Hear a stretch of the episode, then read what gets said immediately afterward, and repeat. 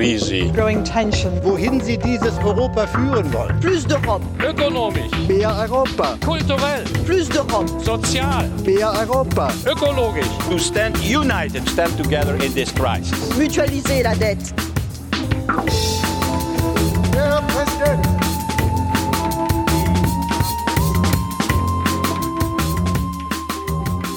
Φίλες και φίλοι, γεια σας από την πρωτεύουσα της Ευρώπης, τις ε, Βρυξέλλες. Είμαστε εδώ για την μήνυ ολομέλεια του Ευρωκοινοβουλίου με την αποστολή που διοργανώνει από κοινού το γραφείο του Ευρωκοινοβουλίου στην Ελλάδα με την αντιπροσωπεία της Ευρωπαϊκής Επιτροπής ε, στη χώρα μας. Θα καλωσορίσω τον ε, πρώτο μου καλεσμένο στα podcast ε, της ε, εφημερίδας Χρόνος, τον επικεφαλής του γραφείου του Ευρωκοινοβουλίου στην Ελλάδα, τον ε, κύριο Κωνσταντίνο Τσουτσοπλίδη, με το ρητορικό ερώτημα που φαντάζομαι θα, θα, θα σας το έχουν κάνει αρκετές φορές. Τελικά πόσο Ευρωπαίοι είμαστε κύριε Τσουτσοπλίδη ή καλύτερα αν θέλετε να το πω πόσο Ευρωπαίοι νιώθουμε. Ε, νομίζω ότι νιώθουμε λιγότερο από ό,τι είμαστε. Ε, και είναι μια διαδικασία αναπροσδιορισμού της σχέσης μας. Ε, πριν από την οικονομική κρίση ε, στις μετρήσεις φαινόμαστε να είμαστε από τους πιο φιλοευρωπαίους. Αποδεικνύεται εκ των υστέρων ότι είμαστε φιλοευρωπαίοι επειδή βλέπαμε μόνο τα ωφέλη και όχι τις υποχρεώσεις που απορρέουν από τη συμμετοχή μας στην Ευρωπαϊκή Ένωση. Όταν ζήσαμε την τραυματική εμπειρία της δεκαετούς κρίσης, ε, στην αρχή ε, αυτό εκδηλώθηκε με μια πτώση της, φιλ- του φιλοευρωπαϊκού ποσοστού, ε, εκδηλώθηκε με θυμό, εκδηλώθηκε με μια ε, να το πω με ψυχαναλυτικούς όρους με μια μικρότερη αυτοεκτίμηση. Θεωρούσαμε ότι δεν ε, εισακούγεται ε, η δική μας φωνή ότι ήμασταν παραπεταμένοι ότι δεν ενδιαφέρονται για τα μ, πραγματικά μας ε, συμφέροντα. Είχαμε μια μεγάλη ανάκαμψη μετά το 15 σταδιακή σταθερή. Και το τελευταίο διάστημα ε, με τις νέες ε, κρίσεις, με τις νέες ανακατατάξεις σε ευρωπαϊκό και σε διεθνές επίπεδο έχουμε πάλι μια δυσκολία σε αυτό το επίπεδο. Προχωράμε δηλαδή δειλά-δειλά αλλά με σκαμπανεβάσματα έντονα. Και αυτό το λέω γιατί σήμερα το πρωί είχαμε και την ευκαιρία να δούμε και τα αποτελέσματα του ΕΡΝΟΥ Ευρωβαρόμετρου. Και είδαμε πολλές αντιφάσεις. Θα μιλήσουμε λίγο, λίγο αργότερα για αυτά, αλλά τα σκαμπανεβάσματα αυτά το ότι είμαστε κοντά, είμαστε μακριά είναι έντονα.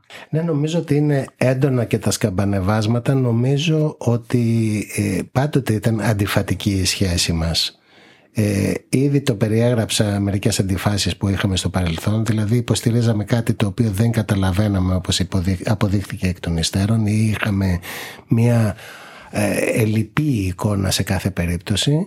Νομίζω ότι σήμερα καταλαβαίνουμε περισσότερα αλλά μου φαίνεται ότι ίσως δεν καταλαβαίνουμε πολλά πράγματα για το πώς λειτουργεί η παγκόσμια σκακέρα. Όχι μόνο η Ευρωπαϊκή Ένωση. Επειδή όμως αν θέλετε στο παγκόσμιο παιχνίδι η Ευρώπη είναι ο αντιπρόσωπός μας όχι μόνο ο δικός μας αλλά και όλων των χωρών μελών. Πολλές φορές ε, αυτά που προσλαμβάνουμε σαν ε, δυσανάγνωστες καταστάσεις σε παγκόσμιο επίπεδο τα φορτώνουμε μετά στην Ευρωπαϊκή Ένωση θεωρώντας συγχρόνως ε, ως δεδομένα πολλά από τα ε, ωφέλη που αποκομίζουμε από την Ευρωπαϊκή Ένωση και χωρίς τα οποία είναι βέβαιο ότι η ζωή στην Ελλάδα και οι προοπτικές του καθενός από εμάς θα ήταν πολύ φτωχότερες. Λοιπόν, α ας ξεκινήσω με το πρώτο στοιχείο, ένα μάλλον από τα στοιχεία του Ευρωβαρόμετρου που ακούσαμε σήμερα. Το 61% των ερωτώμενων σε ολόκληρη την Ευρωπαϊκή Ένωση δεν είναι βέβαιοι ότι η ζωή τους ε, θα συνεχιστεί αμετάβλητη. Οι ερωτώμενοι στην Ελλάδα είναι οι λιγότερο σίγουροι με αυτό το ποσοστό που κοντεύει στο 100%. Είναι ένα ποσοστό 86%. Είναι πολύ μεγάλο νούμερο. Ναι, νομίζω ότι αυτό είναι μια μετατραυματική κατάσταση σε εμάς που ο- οποιαδήποτε απειλή και δεν υπάρχει αμφιβολία ότι είναι μια σοβαρή απειλή μάλλον έχουμε πολλαπλές απειλές αυτή τη στιγμή που αισθανόμαστε τη οικονομική, γεωστρατηγική ε, η- η- η- και όταν λέμε γεωστρατηγική εννοούμε και οι απειλές από την Τουρκία και η απειλή για την παγκόσμια ειρήνη ή εν πάση περιπτώσει την ευρωπαϊκή ειρήνη με τον πόλεμο στην Ουκρανία.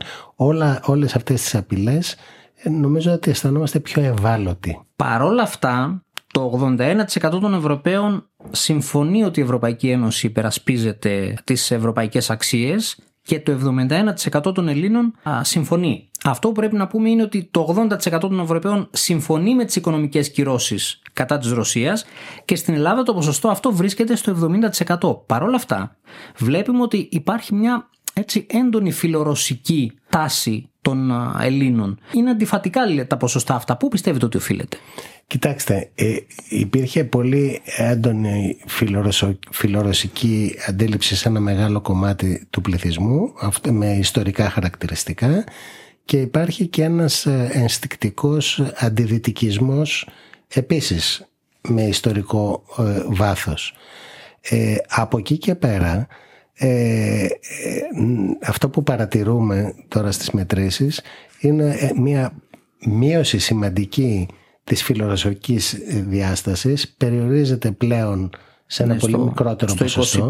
25% νομίζω. Ε, θε, θεωρούν ε, η συντριπτική πλειοψηφία παραμένει το 71% είναι πολύ υψηλό ποσοστό. Θεωρεί ότι δικαίως ε, επιβάλλονται κυρώσεις στην ε, Ρωσία διότι προσλαμβάνεται από τους Έλληνες ότι η Ρωσία είναι σε αυτή την ε, φάση ένα δίκο. Και νομίζω μ, όλοι μας ε, στο πίσω μέρος του μυαλό μας ε, βλέπουμε και ένα παραλληλισμό της ε, συμπεριφοράς του Πούτιν με τη συμπεριφορά του Ερντογάν. Ε, νομίζω το έχουμε δει στο δημόσιο, ε, στη δημόσια συζήτηση αυτό το πράγμα και είμαι βέβαιος ότι βρίσκεται και στο πίσω μέρος του μυαλού των Ελλήνων. Μου κάνει εντύπωση γιατί οι- οι Έλληνες έχουν 36% θετική άποψη για την Ινδία και 34% θετική άποψη για την, α, για την Κίνα. Πώς γίνεται λοιπόν οι Έλληνες να μην γνωρίζουμε για την Ευρώπη αλλά να- αυτό το ποσοστό να γνωρίζει για την Κίνα και την Ινδία. Γιατί για να έχουν πει ότι έχουν θετική άποψη, προφανώς κάτι έχουν δει σε αυτό. Πού το αποδίδεται; Φοβάμαι ότι μοιάζει λιγάκι με το 90% που κάποτε είχαμε υπέρ της Ευρωπαϊκής Ένωσης γνωρίζοντας πολύ λίγο την Ευρωπαϊκή Ένωση. Ε, είμαστε λίγο συναισθηματικοί νομίζω σε αυτό το θέμα. Γενικά είστε, είστε αισιόδοξος ότι τα ποσοστά των Ελλήνων θα αυξηθούν για να βρεθούν πιο κοντά στην Ευρώπη; Κοιτάξτε, δεν υπάρχει καμία... ε, ε, έχω... Πρέπει να το δούμε σε πολλά επίπεδα αυτό. Ε, πρώτα-πρώτα, ε, ε, γενικά είμαστε πολύ χαμηλά στη θετική άποψη για την Ευρωπαϊκή Ένωση σε σχέση με τον Ευρωπαϊκό Μέσο Όρο. Μία γενναία πλειοψηφία των ε, μέσων, του μέσου Ευρωπαίου πολίτη θεωρεί ότι ωφελείται από την συμμετοχή στην Ευρωπαϊκή Ένωση και είναι γενικά υπέρ αυτού του πράγματος, η, αυτού του εγχειρήματος. Οι, οι Έλληνες ε, έχουν μια δύσκολη σχέση πλέον με αυτό το ερώτημα. Από την άλλη μεριά, σε κάθε στιγμή, εάν τους ρωτήσετε ως κεντρική επιλογή, εάν θα πρέπει να είμαστε στην Ευρωπαϊκή Ένωση ή όχι, αυτό παραμένει και στις χειρότερες στιγμές της κρίσης, ε, ακόμα και όταν ήταν πολλωμένο το ερώτημα, πλειοψηφικά ε, οι Έλληνες θέλουν να μείνουν στην Ευρωπαϊκή Ένωση νομίζω ότι δεν βλέπουν και εναλλακτική έξω από την Ευρωπαϊκή Ένωση. Και ε, α- αυτό είναι και η ουσία ε, νομίζω του θέματος και εκεί εδράζω και την αισιοδοξία μου ότι αργά ή γρήγορα θα συμφιλειωθούμε και με αυτά που δεν έχουμε συμφιλειωθεί στη σχέση μας αυτή. Όσο η Ευρωπαϊκή Ένωση επιτελεί ένα θετικό ρόλο και προσφέρει υπηρεσίες σε εμάς όπως και στους υπόλοιπους ευρωπαϊκούς λαούς η Ευρωπαϊκή Ένωση θα υπάρχει και θα εξελίσσεται. Από τη φύση της ως ε, εγχείρημα η Ευρωπαϊκή Ένωση είναι ένα ενεξελίξη ε, είναι, είναι σε μια οικοδομή που χτίζεται ε, η οποία μάλιστα δεν χτίζεται ε, ε, με, τόσο πολύ με σχέδιο αλλά χτίζεται σαν ένα άθροισμα των απαντήσεων που δίνει η Ευρώπη σε διαφορετικές διαδοχικές κρίσεις. Αυτή τη στιγμή λοιπόν η Ευρώπη αφού ε, αν θέλετε απάντησε ικανοποιητικά για τους πολίτες στα αρχικά ερωτήματα που τις είχαν τεθεί όταν πρώτο δημιουργήθηκε μετά το δεύτερο παγκόσμιο πόλεμο εξασφαλίζοντας στους Ευρωπαίους ειρήνη το οποίο δεν ήταν καθόλου δεδομένο βοηθώντας πολλούς να ε, στερεώσουν τη δημοκρατία τους όπως εμάς και δημιουργώντας συνθήκες αυξημένης ευημερίας ε, κατά αυτή την έννοια έγινε ένα ελκυστικό ε, ε, σημείο του πλανήτη και εξού και είχαμε ε, τόσες πολλές αιτήσεις και διαδοχικές διευρύνσεις και μια μικρή κοινότητα των 6 έφτασε να γίνει 28 αν και μειωθήκαμε κατά ένα και γίναμε 27 τώρα. Σήμερα ο κόσμος δεν μοιάζει με τον μεταπολεμικό κόσμο. Είναι νέου είδους προκλήσεις είτε λόγω ραγδαίων τεχνολογικών εξελίξεων είτε γιατί έχουν καταρρεύσει οι σταθερές οι οποίες είχαν δημιουργηθεί μετά τον πόλεμο για τη συμβίωση των λαών σε παγκόσμιο επίπεδο είτε γιατί αντιμετωπίζουμε μεγάλα προβλήματα πλανητικών διαστάσεων στα οποία δεν μπορεί καμία χώρα από μόνη της να απαντήσει ικανοποιητικά όπως το ζήτημα της κλιματικής Άρα η Ευρώπη είναι το μόνο διαθέσιμο όχημα που έχουμε αφενός μεν για την πρόοδό μας δηλαδή για να χτίσουμε ένα αύριο ε, σε ένα κόσμο ε, ο οποίος απαιτεί μεγάλες προσαρμογές τεχνολογικές, οργάνωσης της κοινωνίας, της οικονομίας κλπ. Είτε για να προστατευτούμε από απειλές οι οποίες είναι νέου χαρακτήρα. Ε, από επιθετικούς γείτονες, αναθεωρητές της ιστορίας, ε, κλιματική απειλή. Ενεργειακή ίσως, ενεργειακή, επίκαιρη. Ε, ακόμα και η τεχνολογική πρόοδος έχει και αυτούς οι οποίοι είναι χαμένοι. Έχει και αυτούς οι οποίοι δεν μπορούν να την παρακολουθήσουν. Και χρειάζεται ένας μεγάλος οργανισμός με πόρους για να βοηθήσει ακριβώς αυτό το κομμάτι να κάνει μια πιο δίκαιη μετάβαση για να δανειστώ και έναν όρο ε, ο οποίος έχει φτιαχτεί για άλλους λόγους και το γνωρίζετε στη Δυτική Άρα ε, επιτελεί έναν κρίσιμο ρόλο ε, θα έλεγα μάλιστα ε, επιγραμματικά ότι από εκεί που ήταν ένας συμφέρον συνεταιρισμός έχει γίνει κυριολεκτικά μία συνθήκη για να επιβιώσουμε σε ένα καινούριο κόσμο που έρχεται.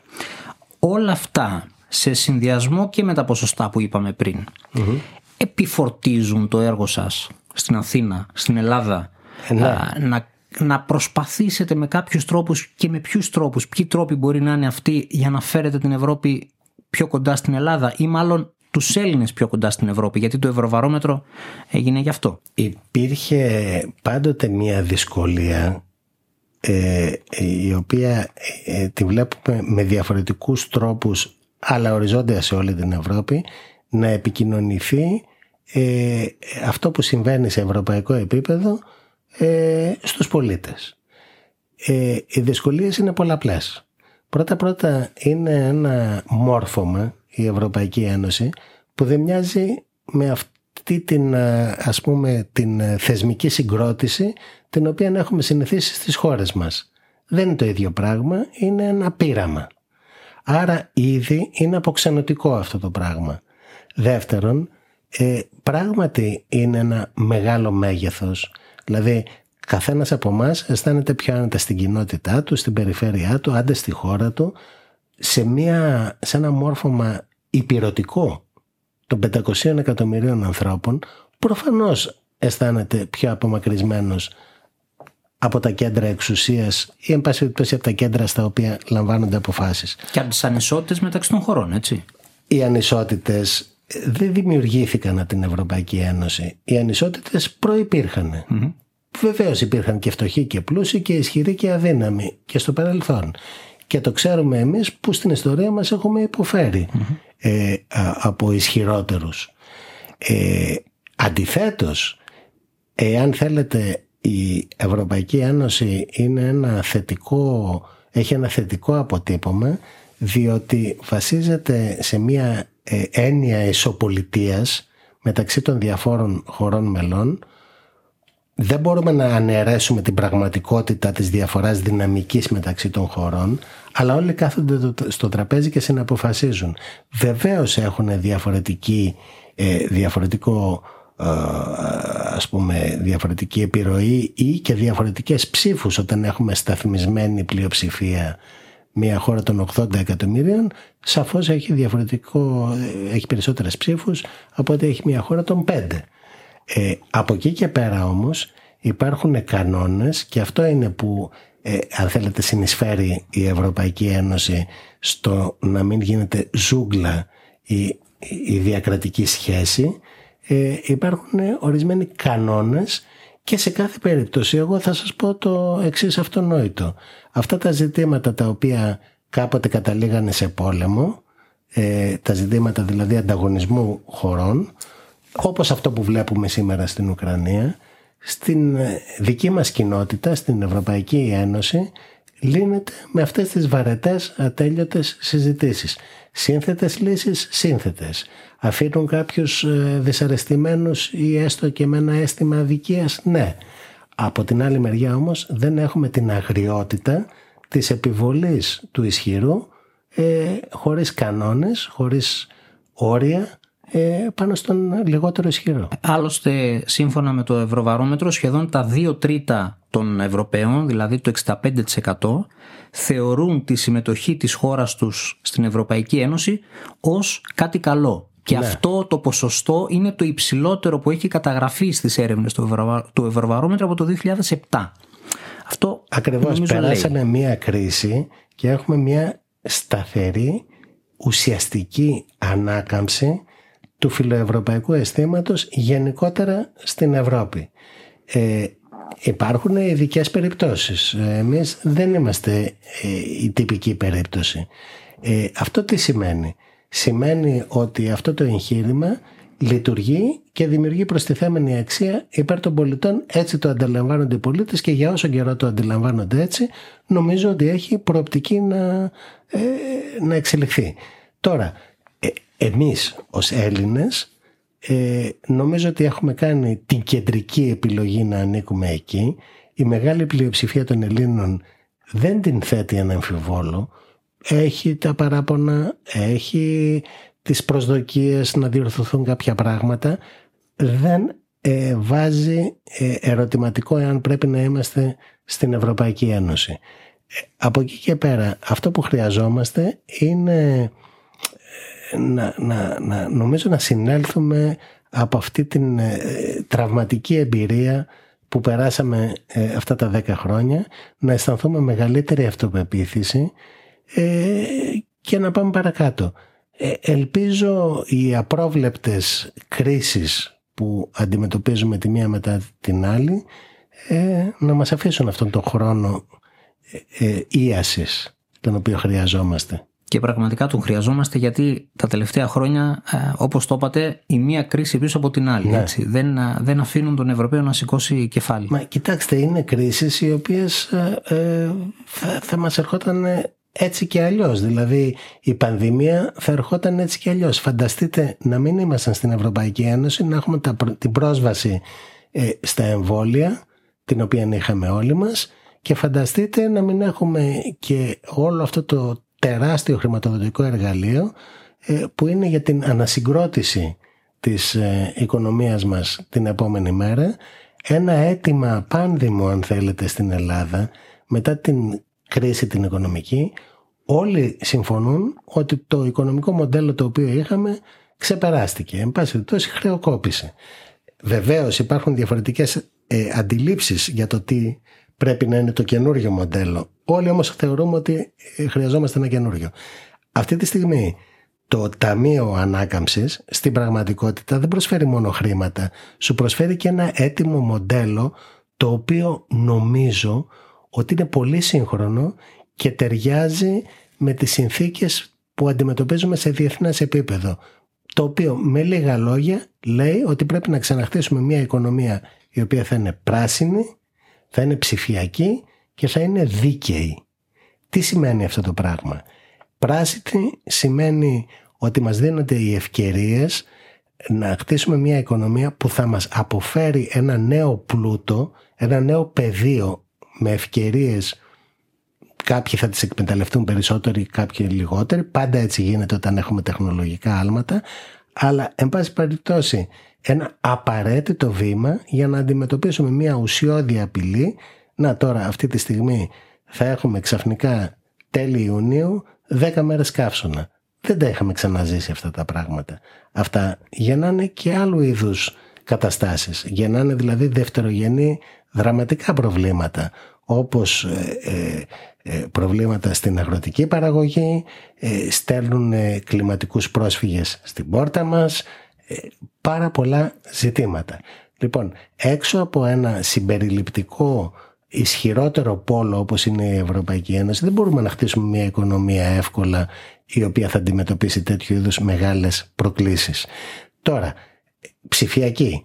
Αυτό είναι μια τεράστια ευκαιρία να εκμεταλλευτούμε την, τις ευκαιρίες που μας δίνει η ψηφιακή ε, ε, μετάβαση ούτως ώστε να περάσουμε σε έναν τύπο οικονομίας που θα παράγει μια προστιθέμενη αξία για να υπάρχουν καλές δουλειές και να μην καταλήξουμε να επιδιώκουμε την ανταγωνιστικότητά μας με τους μεγάλους διεθνείς παίχτες συμπιέζοντας τα μεροκάματα και υπονομεύοντας το οικονομικό και κοινωνικό μοντέλο το οποίο ευλόγως έχουμε συνηθίσει να έχουμε στην Ευρώπη με κοινωνικές κατακτήσεις, με ένα κράτος πρόνοια κλπ. Και αυτό είναι και ο τρίτος πυλώνας ότι αυτή η ανάπτυξη πρέπει να είναι δίκαιη και συμπεριληπτική. Και αυτό είναι μια σαφής προϋπόθεση ε, για την ε, δημοκρατία και για την ανθεκτικότητα της δημοκρατίας ενάντια ε, στους επιβουλείς οι οποίοι είναι είτε εξωτερικοί είτε είναι διαφόρων ειδών λαϊκισμοί οι οποίοι προέρχονται από δυνάμεις οι οποίες αντιμάχονται τη δημοκρατία η δημοκρατία αποδείχτηκε στην εποχή μας ξαφνικά από εκεί που ήταν ένα δεδομένο ότι είναι ένα πολίτευμα ε, εύθραυστο στο οποίο χρειάζεται μια συνειδητή και αποφασιστική δράση για την υπεράσπιση της. Κύριε Τσοβλίδη, ευχαριστούμε πάρα πολύ για αυτό το ευχαριστώ για ευρωπαϊκό αέρα που δώσατε στο επεισόδιο. αυτά τα πράγματα. Σας ευχαριστούμε πολύ. Εγώ σας ευχαριστώ. Biodiversité. Biodiversità.